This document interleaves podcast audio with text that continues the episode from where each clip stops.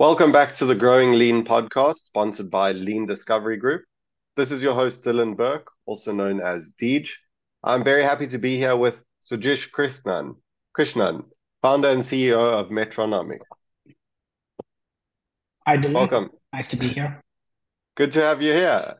So, um, to get us started, can you tell us a little bit about your history and background and how you ended up in the business you're in today? Um, sure. Uh, thanks for the opportunity. Um, yes, like you said earlier, Sujith Krishnan, I'm actually a medical doctor. I used to be a, surgeon in my previous life. So I did uh, basic basic surgical training and um, neurosurgical training in the UK ages ago, and then I kind of pivoted to do an MBA to get into the business side of healthcare. And as part of that, I started looking at technology that kind of is relevant for for healthcare. So I've been in the healthcare technology space the last 20 years or so, um, working for other companies and, and doing a couple of small startup sort of gigs myself. So this business that I set up now is about three years old. Uh, we're building, um, what we are is a digital um, com- healthcare company that builds platforms for specific conditions. And so our first product that we launched um, is called Materno, which is focused on improving the sort of experience for pregnant mothers as they deal with their OBGYN um, group focused on the US market. I was based in the UK and I moved here in October last year because the platform and the business we're building is, is very US focused. Okay, amazing. So the maternity side, that's just the first of many, I assume. Um, yes. So what we're trying to do is to build uh, specific expertise and uh, you know um, platforms around one condition and maternity is, is a very very easy to define condition. So you can build the protocols you can build the evidence-based guidelines for it and see how that improves outcomes. Our longer term plan is to then ex- take that experience and focus on other conditions as well like chronic diseases like diabetes and hypertension and obesity. And so we're starting out with maternity and then we plan to pivot and extend the platform into other areas Okay, amazing. And um, is the plan for this to be used by doctors or by the general public? Um, I believe that everything in healthcare eventually should be connecting the doctors and the patients because they are the two key stakeholders in healthcare.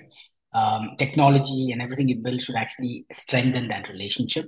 So we're not trying to disrupt the uh, doctor to patient relationship. What we're building is a platform that allows doctors, when I say doctors, I mean the whole healthcare community that delivers your care, um, you know, allowing them to deliver better patient care, improve outcomes. And for the patients and the, the people consuming it, it's the idea is to kind of get them on the same page as far as information is concerned and let them know what they need to do. And so they're both singing off the same hymn sheet and they can eventually focus on what's more important for both of them, which is better outcomes um, for the patient in that sense. And so um, it's going to be something that is delivered through the physicians and the groups to the patients. Okay, amazing. And could you walk us through your overall business strategy? Um, in terms of of the the platform and what we're trying to do, as we're focused on on the market here, which is the US market, which has got very specific sort of characteristics compared to others. It's a very insurance led market. So the way our platform works is to allow physicians and groups to deliver care that eventually is insurance reimbursable. We allow them to monetize certain things that they wouldn't have thought of, allow them to find the specific codes that will allow them to deliver better services. And so our business model is around, um, you know, offering it to the, the physician groups and eventually even to insurance on a per patient per month sort of model. So it costs a certain amount to to onboard the platform and run it. So it's it's no direct cost to the groups, to the physicians, and also no direct cost to the patients. Uh, it'll be paid for eventually through the insurance reimbursement. Okay, that's amazing. I'm excited to see what comes from this. It's uh, super exciting. Absolutely.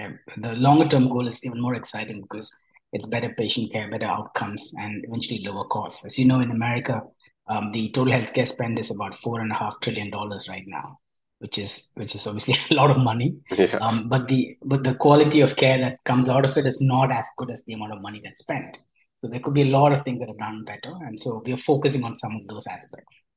Amazing! I love to hear it. And so, what is the biggest problem you've consistently faced in um, starting your business, and how have you solved it, or how are you are you solving it? I guess the biggest problem with any of these things is to find the right sort of product market fit. Uh, because there's lots of good ideas, there's lots of technology available, and if you know, um, in in in America, I'm sure you know, there's a lot of the big tech companies have tried to get into healthcare. Everybody from Microsoft to Google to Amazon, they've all put their hand in and tried to do different things in healthcare. They try to disrupt the story. Silicon Valley is always happy to kind of get in and disrupt using technology. None of them have succeeded because obviously it's a big industry. There's a lot of stickiness. There are a lot of existing stakeholders with entrenched, um, you know, sort of uh, interests. And so um, getting them to change, move the needle a little bit in some terms of some of these things is not easy.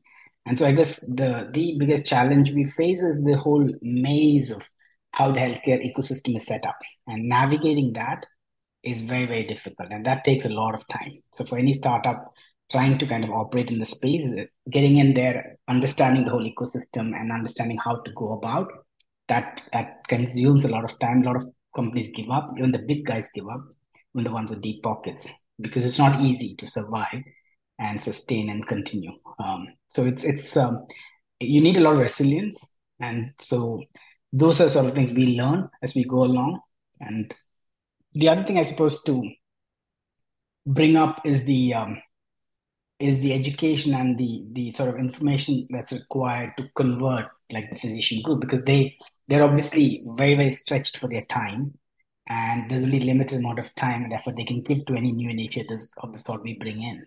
And so convincing them you know in those few minutes to try and look at something new is not easy. And so it takes a lot of time and effort to kind of get them on board but then I suppose, um, so that's kind of where the startup challenge is. And so that's kind of what we're focusing on building the technology, getting the tech team together, raising the funds. All of that is not too difficult. It's a question of acquiring the right sort of customers and then getting more of them to buy into your vision of how something like this would actually make a difference. And that that's a challenge. That's kind of what we're working on. Okay, cool. And I'm sure um, having a history as being a surgeon has helps you get in front of physicians. So you're not just some random person coming into the scene. You actually know what you're doing. You because you qualified. You know, does that help? Absolutely, actually, because physicians, as you know, trust other physicians, and yeah. so uh, if you're a tech person selling something to them, they don't trust it as much as a clinician telling them. And so I've been on both sides. Um, I've obviously been on the on the clinical side of it. I've obviously been a patient, so I understand some of these things, and I've actually been in healthcare technology now for 20 years. So, and I understand the business and economics of this. And so, for someone like me, I'm bringing a very well rounded perspective on these aspects. And the conversation with physicians is a little easier than it would be if I didn't have those sort of experiences to call on. 100%. And how have you adapted? Uh, you say you started three years ago. How have you adapted over the last three years? Um, especially like coming towards the end of COVID, uh, now with this whole AI revolution, how have you adapted to the changes? Um, and are you making use of any new tools that are available? Um, yeah, I'd love to hear Absolutely. what what you've been doing. Absolutely, yes. So we started this out kind of, um, you know, just about when COVID was starting.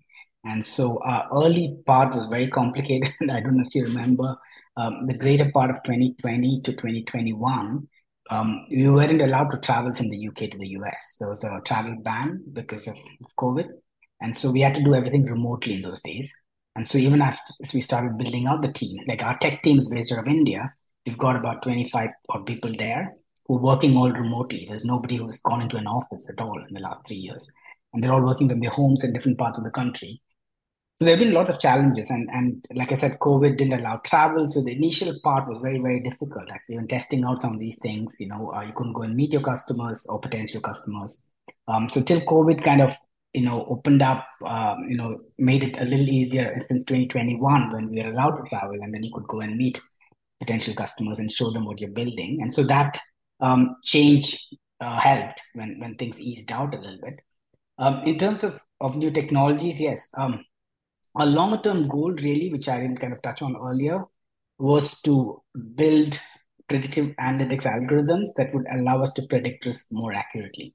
So all of this that we're doing is kind of a means to an end. what we want to really do is to be able to stratify patients more effectively.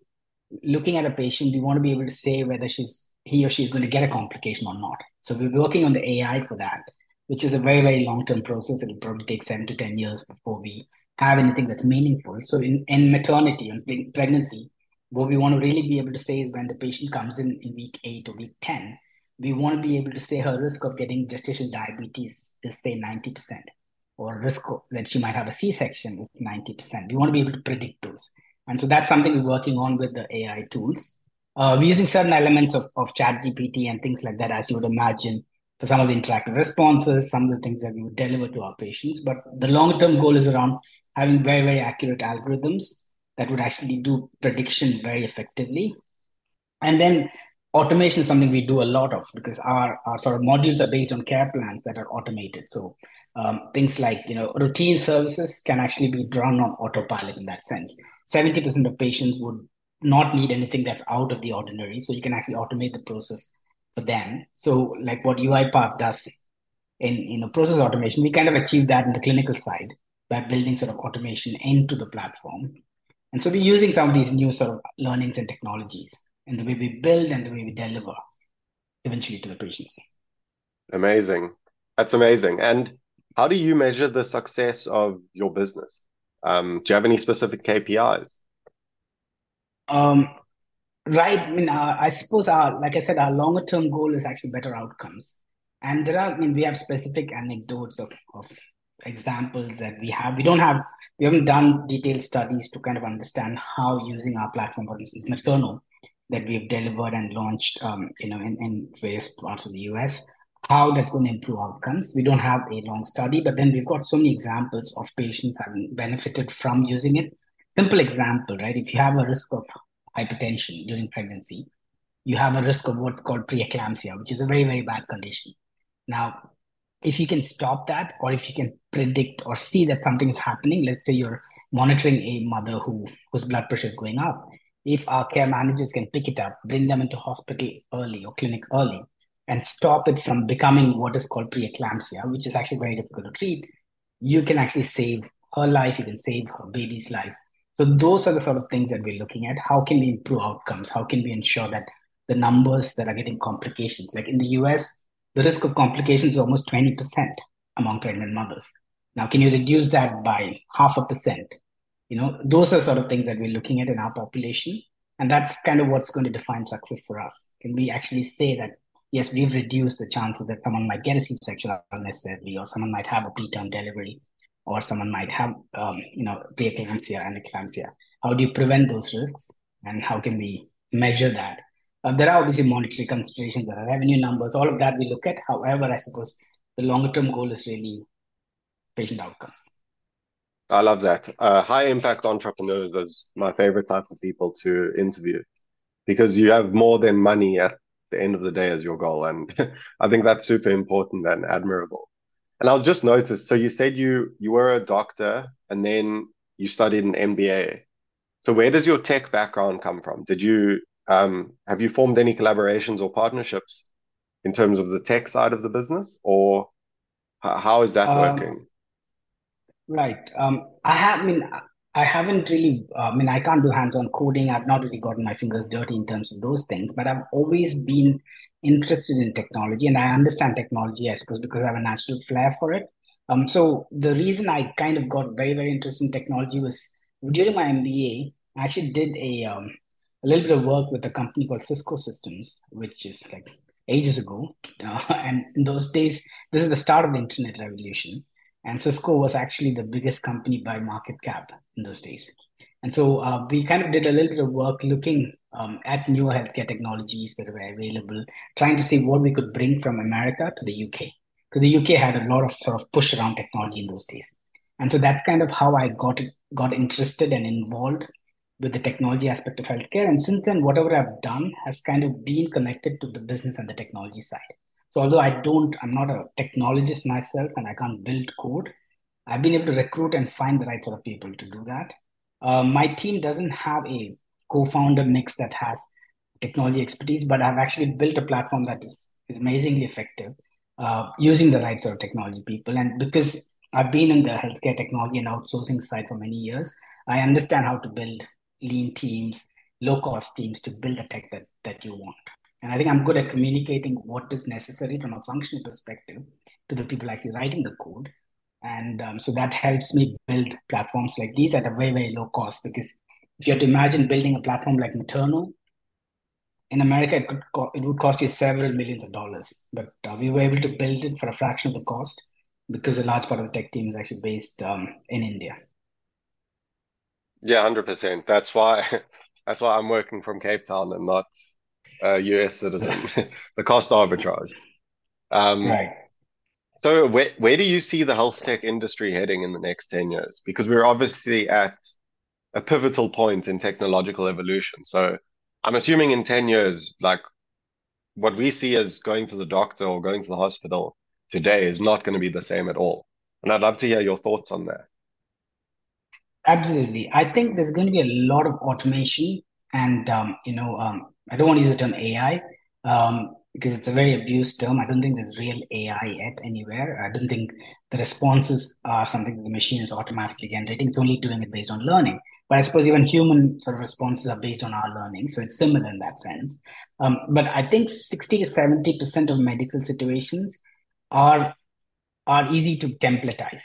And so like you go to the doctor with a cough or a cold, it's not something that you really need a human for because the the the, the protocols are very set. Similarly in pregnancy, routine pregnancies without any sort of uh, you know outlying factors, without any comorbidities, could be treated as a routine automated case, and that's kind of where I think it'll it'll be where the machine takes care of seventy percent, and the human only gets involved in the twenty or thirty percent, which is very very complicated and needs their intervention because the humans will still continue to to deliver things that are that are not predictable, where there's an issue suddenly that props up, which where the machine can't take care of those things. So I think that's kind of where healthcare will go. Technology will be used to automate and make life easy in routine situations where the clinicians with their expertise can actually, you know, focus on the ones that really need their time.